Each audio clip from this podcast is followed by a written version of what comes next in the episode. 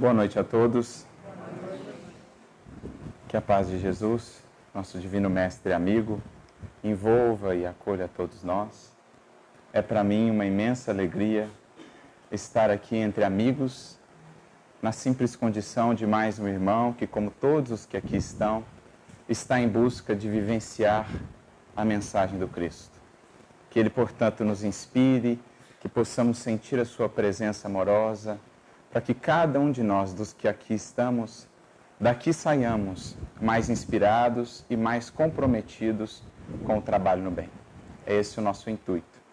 E a nossa reflexão hoje, nesta noite, dentre as figuras do Evangelho, talvez um desses satélites mais luminosos.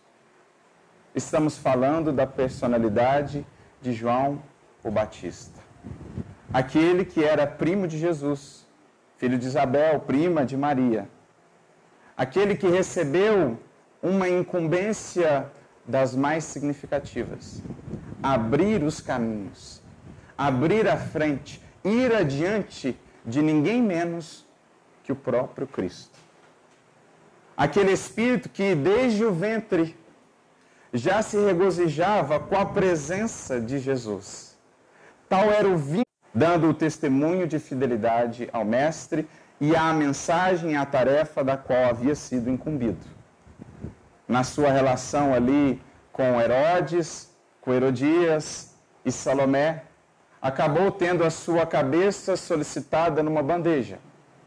Quando Salomé, após uma apresentação no palácio de Herodes Antipas, estando Herodes bêbado, encantou-se de tal modo com a apresentação de Salomé, que era filha de Herodias, a sua mais nova companheira, esta que era ex-companheira do seu irmão Herodes Filipe, a qual ele havia trazido para o seu lado e por isso havia sido repreendido por João. O que havia gerado no coração de Herodias uma certa raiva, um certo rancor quanto a João Batista. Pois bem, Salomé, filha de Herodias, se apresenta Encanta Herodes Antipas, que bêbado então promete, sem pensar: peça-me o que quiser, que lhe farei. João já estava preso.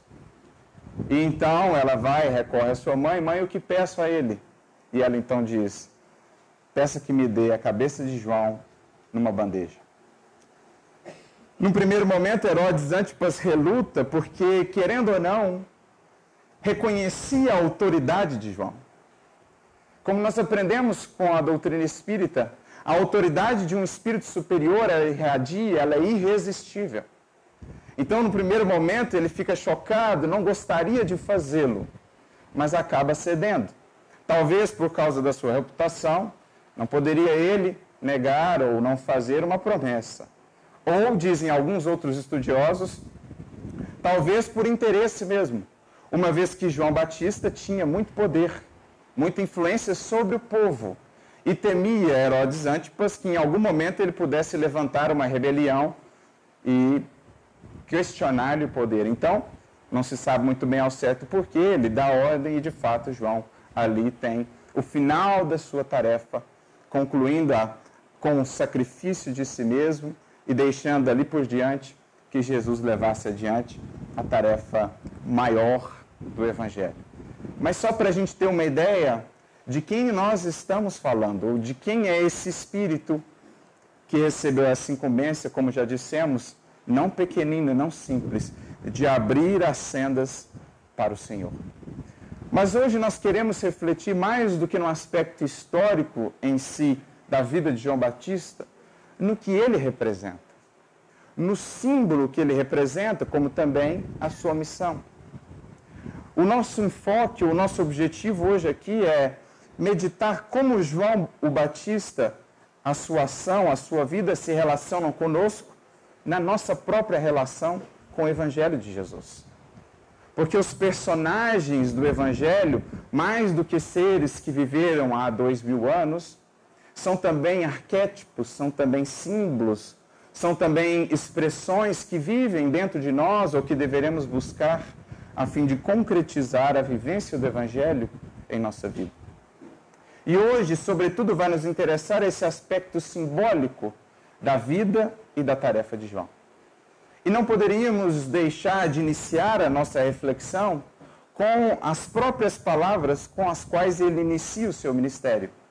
Como Mateus, Lucas também vão narrar, Mateus, no seu capítulo 3, conta-nos que antes de iniciar o seu ministério, João Batista estava no deserto, recebe a inspiração divina, era chegado o momento, e começa então a anunciar pelos quatro cantos da Judéia: Arrependei-vos, porque é chegado até vós o reino dos céus. Essa é a frase de abertura da tarefa de João Batista. Numa primeira leitura, parece uma frase meio estranha. Como assim, arrependei-vos? O que, que ele quer dizer com esse arrependei-vos? Porque geralmente o nosso entendimento dessa palavra, arrependei-vos, ou melhor, da tradução da palavra, que em português ficou arrependei-vos, geralmente ela limita muito o nosso entendimento do que de fato João Batista dizia ou do que de fato essa sua fala representava. E para entender melhor esse sentido e o porquê ele coloca ela como a abertura da sua tarefa, antecipando a tarefa de Jesus, que ainda não havia iniciado a sua missão pública, nós vamos voltar naturalmente ao original, a palavra que lá está escrita no grego. O verbo metanoeu. Metanoeu que também está associada à palavra grega metanoia. E para entender melhor, vamos separá-la em duas partes. Ela é composta por uma preposição meta, preposição essa muito conhecida por nós no português, metafísica, metapsíquica. Meta terá muitos sentidos, mas o que mais nos convém, o que mais nos interessa aqui nesta noite é para além de atrás, à frente, para além de meta.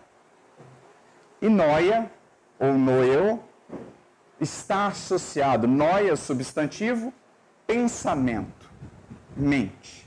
Noeu, verbo, pensar, perceber, compreender. Juntando agora as duas palavras, a gente alcança ou consegue melhor entender o que ele queria dizer com arrependei-vos. Não é algo tão associado apenas assim à questão de culpa, remorso. Mais do que isso, o que ele fazia era um convite.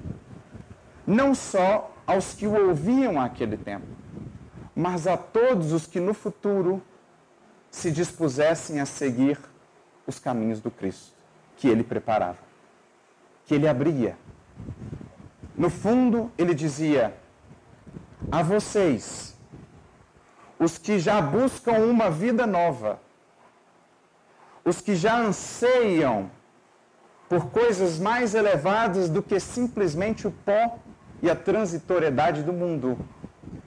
Como Leon Denis mesmo vai descrever na introdução do seu livro Depois da Morte, quando ele diz: Este livro eu, o escrevo àqueles que já se cansaram de viverem como cegos, sem saberem quem são, de onde vêm, para onde vão. A vocês, diz João Batista, faço um convite. Estejam preparados para ir além.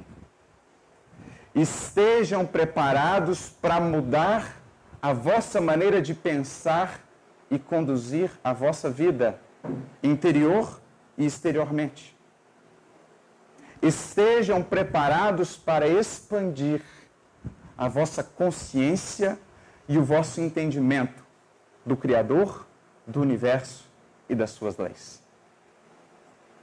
Porque metanoia pode ser também entendido nesse sentido: expandir o pensamento, ir além dos horizontes limitados que até então temos, pelos quais temos balizado as nossas vidas. Metanoia transcender, expandir, abranger novos horizontes de vida. Estejam preparados para acolher uma vida nova, tão abundante que não caiba nos antigos modelos pelos quais temos vivido. Porque era essa essencialmente a proposta do Cristo de Deus. Vim lhes trazer vida, mas vida abundante E para colher essa abundância, era preciso metanoia. Era preciso abrir, expandir, preparar a nossa alma para receber o que aquele que viria depois de João estava por trazer. Isso é o arrependei-vos, porque é chegado o reino dos céus. A grande mensagem chegou. A humanidade que até então caminhava como que tateando nas trevas, sem saber efetivamente por onde ir, a humanidade que faltava a bússola, o farol definitivo, enfim, ele havia chegado. Enfim, ele chegou. Como diz Mateus, na profecia, a luz raiou aos que estavam assentados nas trevas. Como dirá também Paulo na sua carta aos Efésios, outrora erais treva, mas agora sois luz no Senhor. Andai como filhos da luz. É isso que está ali sintetizado no arrependei-vos. A grande mensagem, a boa nova aportou na terra. E todo coração que a queira colher, prepare-se. Prepare-se para mudar muitas coisas, hábitos, pensamentos, velhos conceitos, a fim de que ela possa encontrar espaço em nós. Por isso é a tarefa de João, a tarefa do precursor. Porque essencialmente o que ele vem fazer é abrir caminhos, preparar os corações e as almas, ou representar esse preparo anterior das almas para acolher a mensagem de Jesus.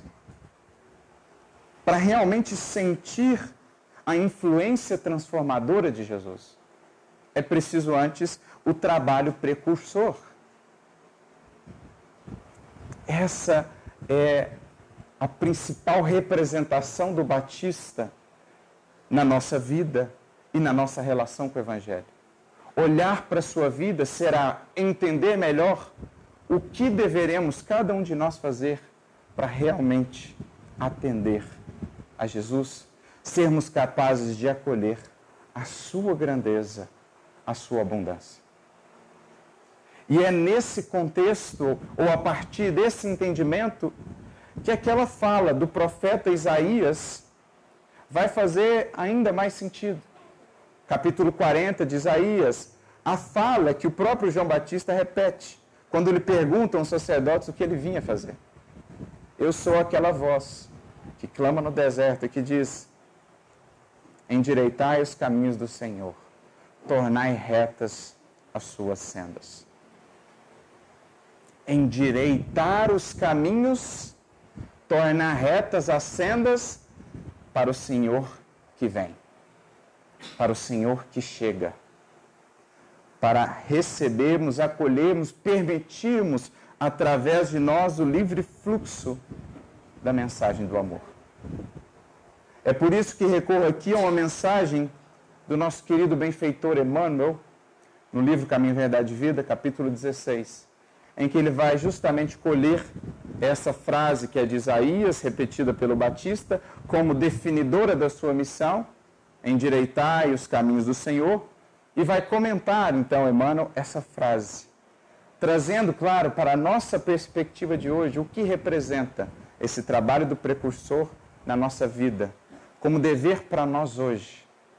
Ele diz assim: a exortação do precursor permanece no ar, convocando os homens de boa vontade à regeneração das estradas comuns.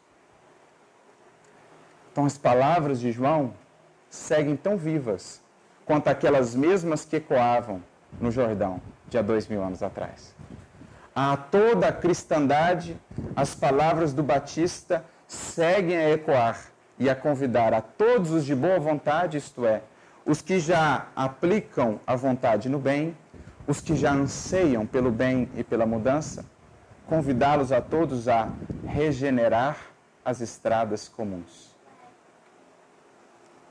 Em outras palavras, preparar a nossa vida para receber a influência de Jesus. E isso significará regenerar, reajustar os caminhos que temos trilhado na nossa existência. Como temos nos conduzido? Quais os caminhos temos tomado? Porque dependendo como for, muito mais difícil será perceber essa influência do Senhor na nossa caminhada. Se não nos dispusermos antes a preparar, a trabalhar essa nossa capacidade de percepção da influência de Jesus em nossa caminhada. Um trabalho, portanto, preparatório é o convite. Que caminhos tenho conduzido, pelos quais, por quais caminhos tenho conduzido a minha vida?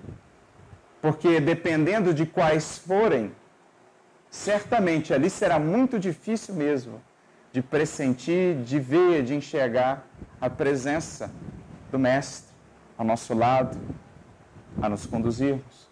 Dependendo do caminho pelos quais temos trilhado ou conduzido as nossas vidas, poderemos estar de tal modo cercados pelas sombras, pelas ilusões, pelas montanhas, que difícil seja para nós enxergar os horizontes mais vastos que Jesus nos convida a ver.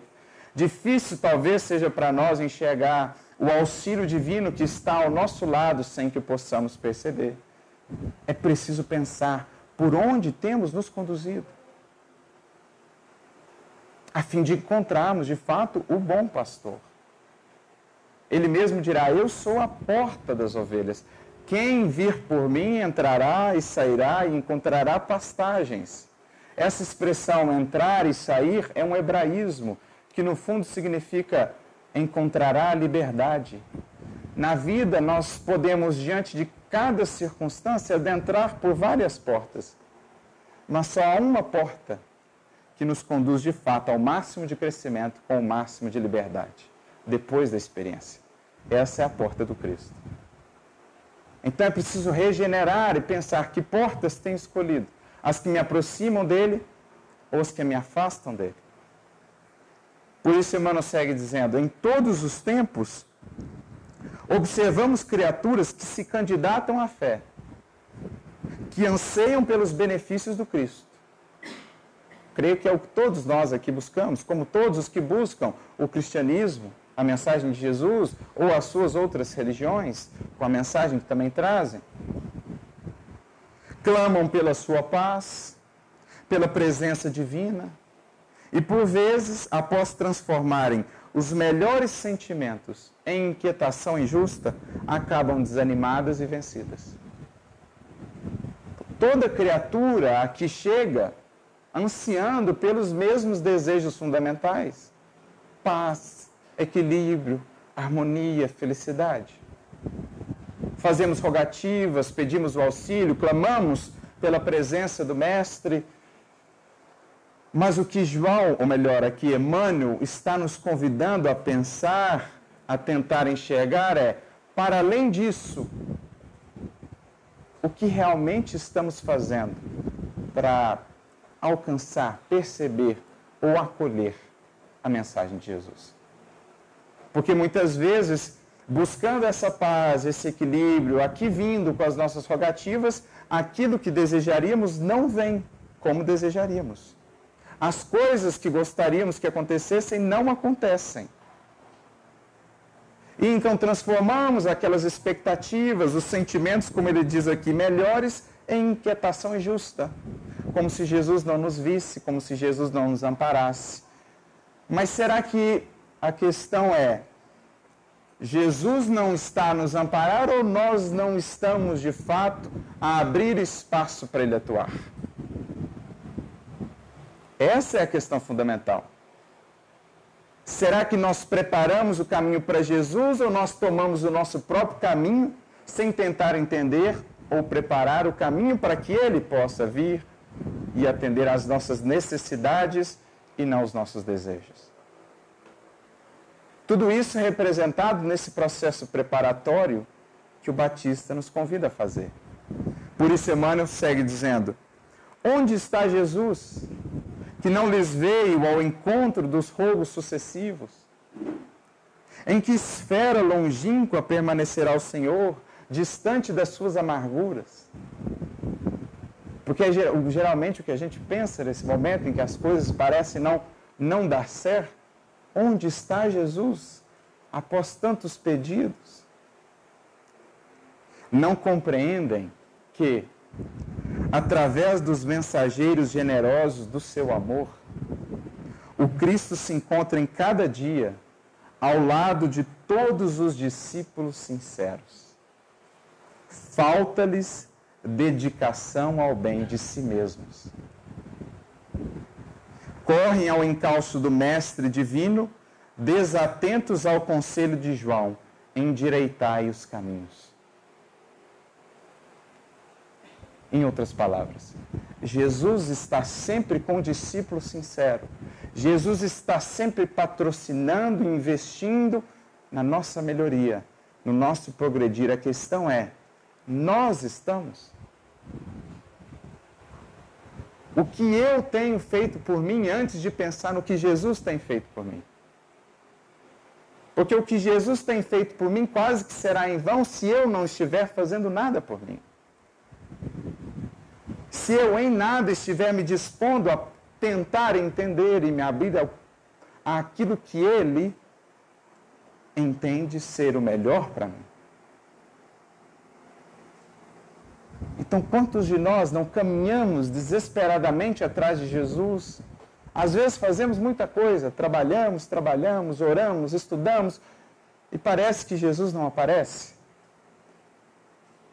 Mas é porque às vezes a gente corre ao encalço do Mestre distraído ou distraídos desse conselho essencial. Você já endireitou o seu caminho minimamente? O que você está mudando na sua conduta desde que começou a rogar auxílio a Jesus? O que você já mudou na sua maneira de se relacionar com os outros? O que você já mudou na sua maneira de disciplinar o seu dia a dia? O que você já tentou, se esforçou por mudar em termos de sentimentos? Porque correr atrás do mestre, rogar o seu auxílio sem a mínima disposição de mudar alguma coisa em nós, renunciar a alguma postura antiga, arrependermos no conceito que o Batista trouxe, será correr em vão, em círculos. Claro que a misericórdia nunca nos abandonará, mas a questão é: é preciso despertar para o auxílio a nós mesmos, a fim de que o céu também possa nos ajudar. Porque essa é a máxima que aprendemos com o Espiritismo. Ajuda-te para que o céu consiga te ajudar. Isto é, abra as comportas, arrume, endireita o caminho a fim de que a luz possa passar. Abre a janela, abre a porta. Porque nem por amor pode o Mestre violentar a nossa escolha, o nosso proceder é preciso que ele possa contar conosco. Nós precisamos contar conosco. Como vai dizer também Paulo nas suas cartas, se tens fé em Deus, tenha também em ti mesmo. Isto é, se confias no Criador, faça também o gesto de amor por ti mesmo, na melhoria da tua vida, arrumando os seus caminhos. É o que ele segue dizendo para que alguém sinta a influência santificadora do Cristo, é preciso retificar a estrada que tem vivido. É preciso retificar a estrada pela qual temos vivido, para que a gente sinta a presença dele. Direitar, arrumar, transformar hábitos, sentimentos, busca de valores, pensamentos porque isso é como que uma abertura da alma, da janela da alma, para acolher a luz do Mestre. Esse é o trabalho preparador que João simboliza e que, na verdade, deverá ser feito por todos nós. Por isso ele vem antes da Boa Nova. Sem preparação, ainda estaremos inabilitados para sentir em toda a sua profundidade e amorosidade a mensagem do Mestre. Muitos choram em veredas do crime. Lamentam-se nos resvaladouros do erro sistemático. Invocam o céu sem o desapego às paixões avassaladoras do campo material. Então eu estou fazendo aquela mesma postura, aquele mesmo erro, tem 20, 30 anos e clamando por Jesus para me ajudar. Quando o mestre está me dando a oportunidade de fazer diferente, justamente colocando aquela pessoa novamente no meu caminho. Então a gente está lamentando muitas vezes no resvaladouro do erro sistemático. Como Emmanuel vai dizer, é o círculo vicioso das reencarnações de baixo teor espiritual. Tem muitos de nós que estamos há 5, 10 encarnações caindo no mesmo ponto. Jesus dá o recurso, mas a gente não prepara, não acolhe bem, não aproveita a oportunidade para avançar e sair do loop. Muitos choram nas veredas do crime e outros invocam o céu sem o desapego das paixões avassaladoras. Como subir se me prendo voluntariamente ao chão, ao solo, à terra? Se me prendo como um balão à pedra das minhas paixões?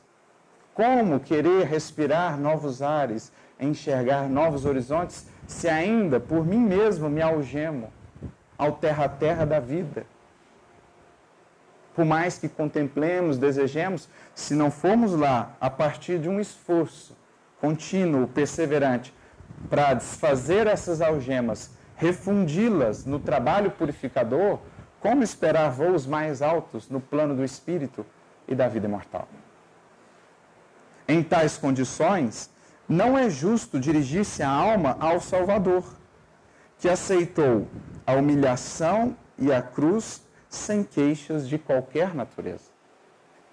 Se o seu legado maior é o desta exemplificação, ele mesmo, que disso não precisava, o fez por puro amor, como esperamos cada um de nós que o Mestre possa ajudar, possa nos impulsionar, nos trazer uma vida nova, se não conta com nenhuma parcela de esforço, de entrega de nós mesmos? Na cruz dos deveres e dos sacrifícios que nos compete. Se queres que Jesus venha santificar as tuas atividades, endireita os caminhos da existência, regenera os teus impulsos, desfaze as sombras que te rodeiam e senti-lo-ás ao teu lado com a sua bênção desfaze as sombras que nascem de nós mesmos, porque tudo na vida ou na criação é luz. Como Emmanuel vai dizer em determinado momento, o que nos impede a visão gloriosa da vida nada mais são do que as sombras que ainda nascem de nós mesmos. No esforço por eliminá-las, estaremos gradualmente com uma visão mais clara acerca da beleza infinita que nos cerca e do imenso amor que rege os nossos destinos. Então, regenerar impulsos, fazer um tremendo trabalho interior a fim de preparar, acolher a presença do Cristo em nós. É isso que Emmanuel vai dizer também numa outra mensagem muito bonita, do livro Vinha de Luz, capítulo 65, chamada Cultiva a Paz. Em que ele vai dizer assim: No mundo atormentado de horríveis discórdias, Todas as criaturas buscam a paz, mas raras se fazem dignas dela. Recordando da frase também do apóstolo Pedro. Pedro dizia assim: busque a paz e siga. Traduzindo, não basta ansiar, desejar, buscar a paz, é preciso segui-la. Isso significa é preciso nos conduzir de um modo tal que ela possa se manter conosco. Porque a paz não é uma meta, é uma maneira de caminhar, assim como a felicidade. Pela maneira como nos conduzimos, essa paz nos acompanha como tesouro precioso, mais valoroso do nosso ser. Mas, se apenas a buscamos sem a disposição de caminhar, ela conosco não estará. É o que Emmanuel está dizendo aqui nessa mensagem, do cultiva a paz, vinha de luz. Muitos buscam ou clamam por ela, mas raros se fazem dignos dela. Ele vai dizer assim: quantos desesperados não fogem à luz da paciência? Quantos aflitos não se apegam à própria aflição. Quantos tristes não escapam voluntariamente à bênção da esperança? E quantos não choram pela impossibilidade de cometer novos delitos? Veja o paradoxo da criatura humana. Anseia a paz, roga pela paz, mas muitas vezes sem a mínima disposição em desamarrar-se desse passado, em, como diz o Batista, arrepender-se, ir além, expandir, buscar novos horizontes, novos hábitos, novos sentimentos, novos sabores para a vida, novos valores. Quantos tristes não estão tão apegados à sua tristeza, quando alguém traz uma consolação, ele acha ruim. Sai daqui. Por quê? Se apegou à tristeza. Quantos aflitos não se apegam de tal modo à aflição que quando ele lê a mensagem lá de Jesus, que ajudaria a sair da aflição, ele fecha o evangelho e põe de lado. Porque geralmente é assim. Quando a gente pede a resposta para sair da aflição, a gente lê a resposta, seja num livro, seja na vida, na vida de um outro alguém ou numa circunstância. Mas a gente fecha os olhos, porque nos incomoda. Não queremos deixar, não queremos nos arrepender para enfim acolher a paz do Cristo. É o paradoxo da criatura humana. Desesperados, fugimos muitas vezes à luz da paciência. Aquela pessoa pacífica, paciente que está do nosso lado nos incomoda. A gente sai de perto dela. Nossa, não consigo, não suporto essa pessoa. Olha o paradoxo da nossa vida. É o que o Mano está dizendo. É. Exigem, acrescenta ele nessa mensagem, que a fé lhes aprove a ociosidade. Que a esperança sente-se no mesmo assento que a inação. E que no mesmo lugar possam viver no nosso coração a tranquilidade e o ódio, o rancor, a mágoa. Como esperar alcançar ou sentir a presença de Jesus com esse paradoxo interno, tentando servir a dois senhores, a matéria ou a animalidade ou a Deus? e ao espírito. É preciso escolher e cada escolha marca ou traz para nós também uma renúncia. É isso que João Batista quer dizer. A sua própria vida é esse símbolo da disciplina, da austeridade que prepara os caminhos do Mestre, do trabalho interior, do trabalho com nós mesmos, do bom combate íntimo que abre campo para Jesus. Por isso, ainda nessa mensagem, Vinha de Luz, 65, Emmanuel vai comentando né, sobre a paz que todos ansiamos, ele diz assim: para que um homem seja filho da paz, mais uma vez, essa é uma expressão hebraica, chamada de hebraísmo, é filho de alguma coisa aquele que expressa as características daquela coisa. Então a gente vai ver isso ao longo de todo o Evangelho: filho de Deus, filho do homem, filho da paz, etc, etc. Então, para que alguém seja filho da paz, é preciso que trabalhe intensamente no seu mundo interior. Agora, o restante da frase é lindo. Cessando as vozes de inadaptação à vontade divina e evitando as manifestações de desarmonia perante as leis eternas. Esse é o João Batista. No deserto de nós mesmos, identificar as vozes em nós que ainda não estão em harmonia com a vontade divina. Por isso, Emmanuel diz: cessando as vozes de inadaptação à vontade divina. Como fazemos isso? Só no deserto. Não no deserto físico. Só quem entra no deserto de si mesmo. Por que deserto? Porque ainda não é jardim, mas um dia será. Deserto porque ainda nos falta a água pura do amor que converte todo o deserto em jardim. Essa é a história da Bíblia. De um deserto, faremos um dia um Éden aquela história do Éden nada mais é do que esse processo humano. Pois bem, nós somos ainda desertos. Solo seco ainda, um pouco fértil em algumas partes, outras partes bem ressequidas, bem duras, aqueles raminhos secos. Nós ainda, de um modo geral, com algumas louváveis exceções já, somos assim. Mas essa ida ao nosso deserto interior, que João fez, representando para nós esse processo, é justamente para ouvir essas vozes, esses gritos que ecoam em nós, ainda desconhecidos e que nos desarmonizam. Na medida em que os identificamos e os tratamos, nos harmonizamos com o Criador e abrimos mais espaço para a paz, cessando as vozes de inadaptação e evitando as manifestações de desarmonia perante as leis eternas. Aprendemos que toda infelicidade no caminho humano nasce de algum afastamento da lei divina, de algum excesso, de algum desequilíbrio. A proposta então é reajustar, voltar ao equilíbrio, remediar. Olha a palavra remédio. Colocar de volta no meio. Equilibrar. Entendem por que, que a fala de Isaías acerca de João Batista é endireitai os caminhos do Senhor, tornai retas as suas sendas? A curva do excesso vira a reta do equilíbrio, endireita.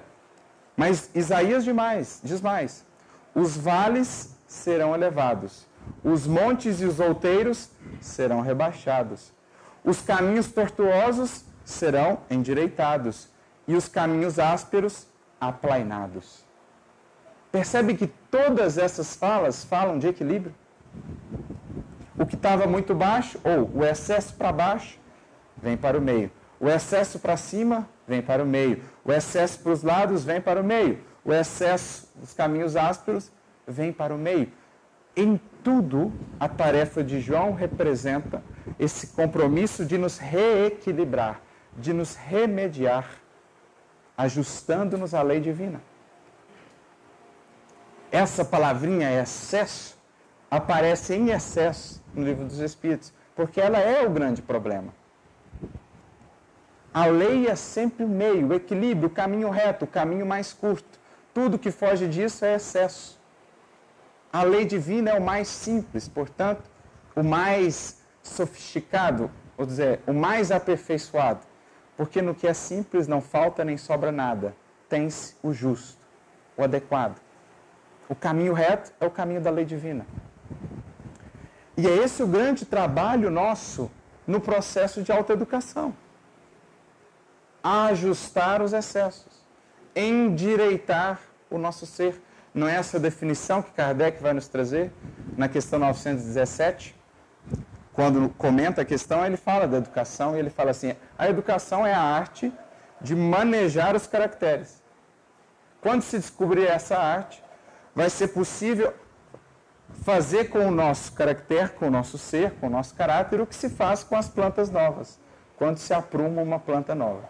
Então, essa é a definição de educação de Kardec. Pensa numa planta nova que está desaprumando. Você apruma ela de volta. Isso é educar. É alinhar o nosso proceder com a lei divina. Isso é autoeducação e é o trabalho de João Batista. Aplainar vales, montes, caminhos tortuosos e caminhos ásperos. Aplainar. É esse o papel de aprendermos a utilizar as potências da nossa alma, as forças da nossa alma na justa medida, as nossas paixões. Porque as paixões em si mesmas não são um problema, são problema a partir do momento que estão em excesso.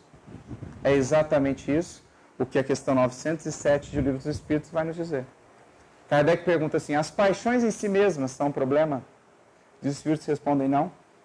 Elas foram colocadas no homem para o bem, para que ele faça ou realize grandes coisas. O problema está no excesso de que se acresce à vontade. Então você tem a paixão, é força da alma. O excesso é o prejuízo. O problema está, dizem eles, no abuso dessas forças. Então, geralmente, os nossos maiores problemas que nos causam mais dores nascem de um excesso de algo que poderia ser bom. E o papel de nos prepararmos para acolher realmente a mensagem do Evangelho será podar esse excesso, ajustar esse excesso e endireitar o caminho. É isso, é assim que se faz ou se processa a evolução consciente, em que nos utilizamos da razão iluminada a vontade que decorre disso, o exercício do dever para nos transformar. Né? Como na questão 712 também do, do Livro dos Espíritos, eles vão nos dizer a razão utilizada na, nesse processo de discernir o que é excesso e ajustar, colocar as coisas na justa medida. Esse é o nosso processo de autoeducação, da preparação mais fundamental para realmente capacitarmos para receber a mensagem do Cristo em sentido mais profundo. Sem isso, sem esse trabalho anterior preparatório, muito difícil será realmente acolher e perceber a mensagem de Jesus em nossa vida.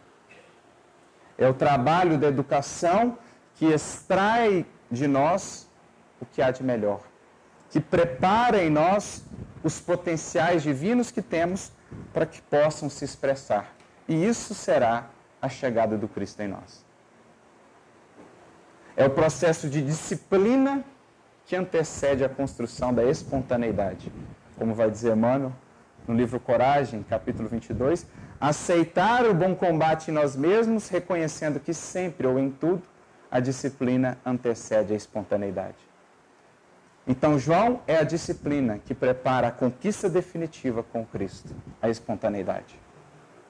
João é a educação de nós mesmos que expressa, o que prepara a expressão dos potenciais divinos que todos trazemos, o Cristo em nós.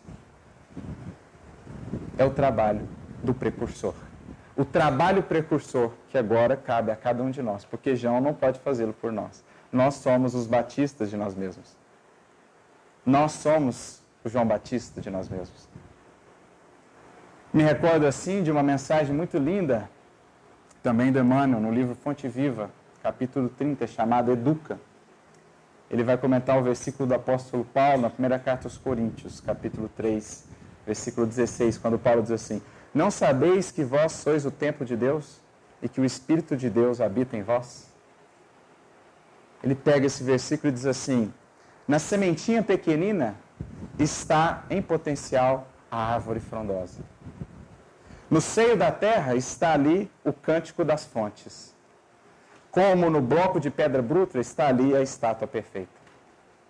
Mas para que o pomar se expresse, ele demanda esforço. Para que a fonte possa atender às coletividades, ela pede aquedutos. E para que a estátua se faça, ela pede o serviço do buril. Assim também nós, a criatura humana, traz em si o gene da divindade. É o Cristo em nós. É o nosso Cristo interior. Mas para que a luz divina possa se expressar para além das trevas humanas, é preciso que os processos educativos nos trabalhem ao longo no curso dos milênios. Então, para que o Cristo se expresse, o potencial divino em nós, é preciso que o trabalho educativo, João Batista, o precursor, nos trabalhe no caminho dos séculos. Por isso, ele acrescenta: educa e transformarás a, a irracionalidade em inteligência, a inteligência em humanidade e a humanidade em angelitude. Se sabemos que o Senhor vive em nós, aperfeiçoemos a nossa vida a fim de manifestá-lo. Isso é educar. O potencial aí está, as forças soberanas da alma aí estão. É preciso despertar a vontade no trabalho educativo a força das disciplinas que antecedem a vinda ou expressão do amor, da bondade. Porque todos os que lá chegaram é porque fizeram o processo. Não há privilegiados na criação. Nosso querido Chico, que nos inspira, é porque fez a jornada, foi batista de si mesmo e alcançou alguns degraus a mais que nós. Né, eu me recordo no Livro dos Espíritos, na questão 894, Kardec chega a perguntar, mas tem, tem algumas pessoas que o bem parece tão fácil para elas, né? Elas terão assim tanto mérito? E os espíritos então respondem: é porque elas lutaram outrora e triunfaram. Por isso as suas ações lhes parecem tão fáceis, tão simples, porque o bem já se lhes converteu num hábito.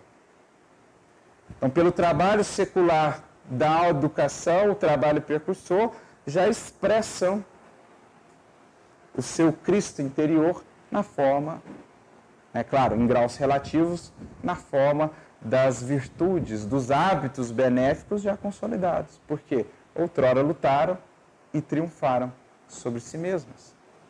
Prepararam o seu mundo interior para expressar a mensagem pacificadora e amorosa do Mestre, do nosso Senhor. Esse é o trabalho do precursor. Daí a sua importância capital na vida de cada um de nós, para que meditemos o quanto temos investido nessa educação, nessa preparação, a fim de realmente abrir caminhos, abrir, liberar o fluxo interno no nosso coração, para que por meio dele possa fluir o divino amor. Abrir as portas de nossa alma para a comunhão interior com Jesus. Como ele mesmo dirá em Apocalipse, capítulo 3, versículo 20: Eis que estou à porta e bato. Quem ouvir a minha voz e abrir a porta, eu entrarei e cearei com ele e ele comigo. O Mestre bate em todos os corações da terra. Mas é preciso o trabalho interior, o precursor, em abrir a porta e recebê-lo. Por isso, João Batista é o que vai antes, ensinando-nos a preciosa lição do auxílio a nós mesmos para contarmos definitivamente com o auxílio do Senhor. Não que ele não existisse antes, mas que não era visto ou percebido. Por isso, na mensagem bonita do livro Boa Nova, capítulo 2, Jesus e o Precursor, Humberto de Campos vai trazer algo também nesse sentido, quando fala daqueles momentos que antecederam o início da missão de Jesus, quando os dois ainda eram garotos. Imaginemos só. Conta-nos ele um momento em que Maria vai visitar, ou melhor, Isabel vem visitar Maria. Os dois ainda crianças. Em determinado momento, enquanto as duas mães conversavam, Jesus leva Joãozinho a um monte e ali começa a apontar para ele toda aquela região. O Monte Tabor, o Mar da Galileia, aquela região, o palco da redenção humana. Dirá Humberto de Campos, é como se um general falasse com o soldado, apontasse a tarefa. O que eles confabulavam entre si, não sabemos, mas diz Humberto de Campos, eram os primeiros acertos entre o amor e a verdade para a conquista do mundo. O amor representado no Cristo e a verdade representada em João. Quando estavam indo embora, Isabel pergunta a Jesus se não gostaria de ir com eles. E então Jesus profeticamente diz: João vai primeiro. João vai primeiro. E é o que Humberto então vai dizer, esclarecendo com energia, perdão, transcorridos alguns anos dessa fala de Jesus, vamos encontrar o Batista na sua gloriosa tarefa de preparação do caminho à verdade, precedendo o trabalho divino do amor que o mundo conheceria em Jesus Cristo.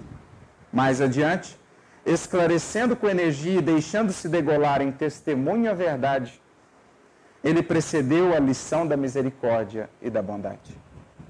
Então é a verdade que vem antes preparando o nosso mundo interior. Quando a gente acessa a mensagem da verdade, isso chacoalha todo o nosso mundo interior. O conhecimento que nos tira da zona de conforto, o fruto do conhecimento que nos expulsa do paraíso é a verdade fazendo o grande trabalho preparador. O bom combate que se inicia na alma que recebe a mensagem superior. Por isso, João vai à frente. Mais adiante, encontramos em João Batista um dos mais belos de todos os símbolos imortais do cristianismo. Salomé, aquela que dançou para Herodes, filha de Herodias que pediu a cabeça de João, representa a futilidade do mundo. Por nada pediu a vida de João. A, futilidade do mundo que o discípulo sincero da verdade haverá de encontrar nos ataques, nas feridas, nas calúnias. Herodes e sua mulher, o convencionalismo político e o interesse particular. Todos os tarefeiros da verdade do bem, em todos os tempos, deram de frente com o convencionalismo de sua época e com os interesses pessoais. Por isso que, em geral, pagaram alto preço. O preço do sacrifício, que é o preço na vida da luz, da verdadeira luz. Lembremos do nosso próprio Jan Hus, Kardec, que pela verdade, preparando os caminhos do Consolador, também pagou com a vida, numa fogueira inconstância, o seu testemunho de amor por Jesus. João era a verdade. E a verdade, na sua tarefa de aperfeiçoamento, dilacera e magoa, deixando-se levar aos sacrifícios extremos. Qualquer um de nós aqui que esteja nesse bom combate interior sabe o que a verdade faz dentro de nós.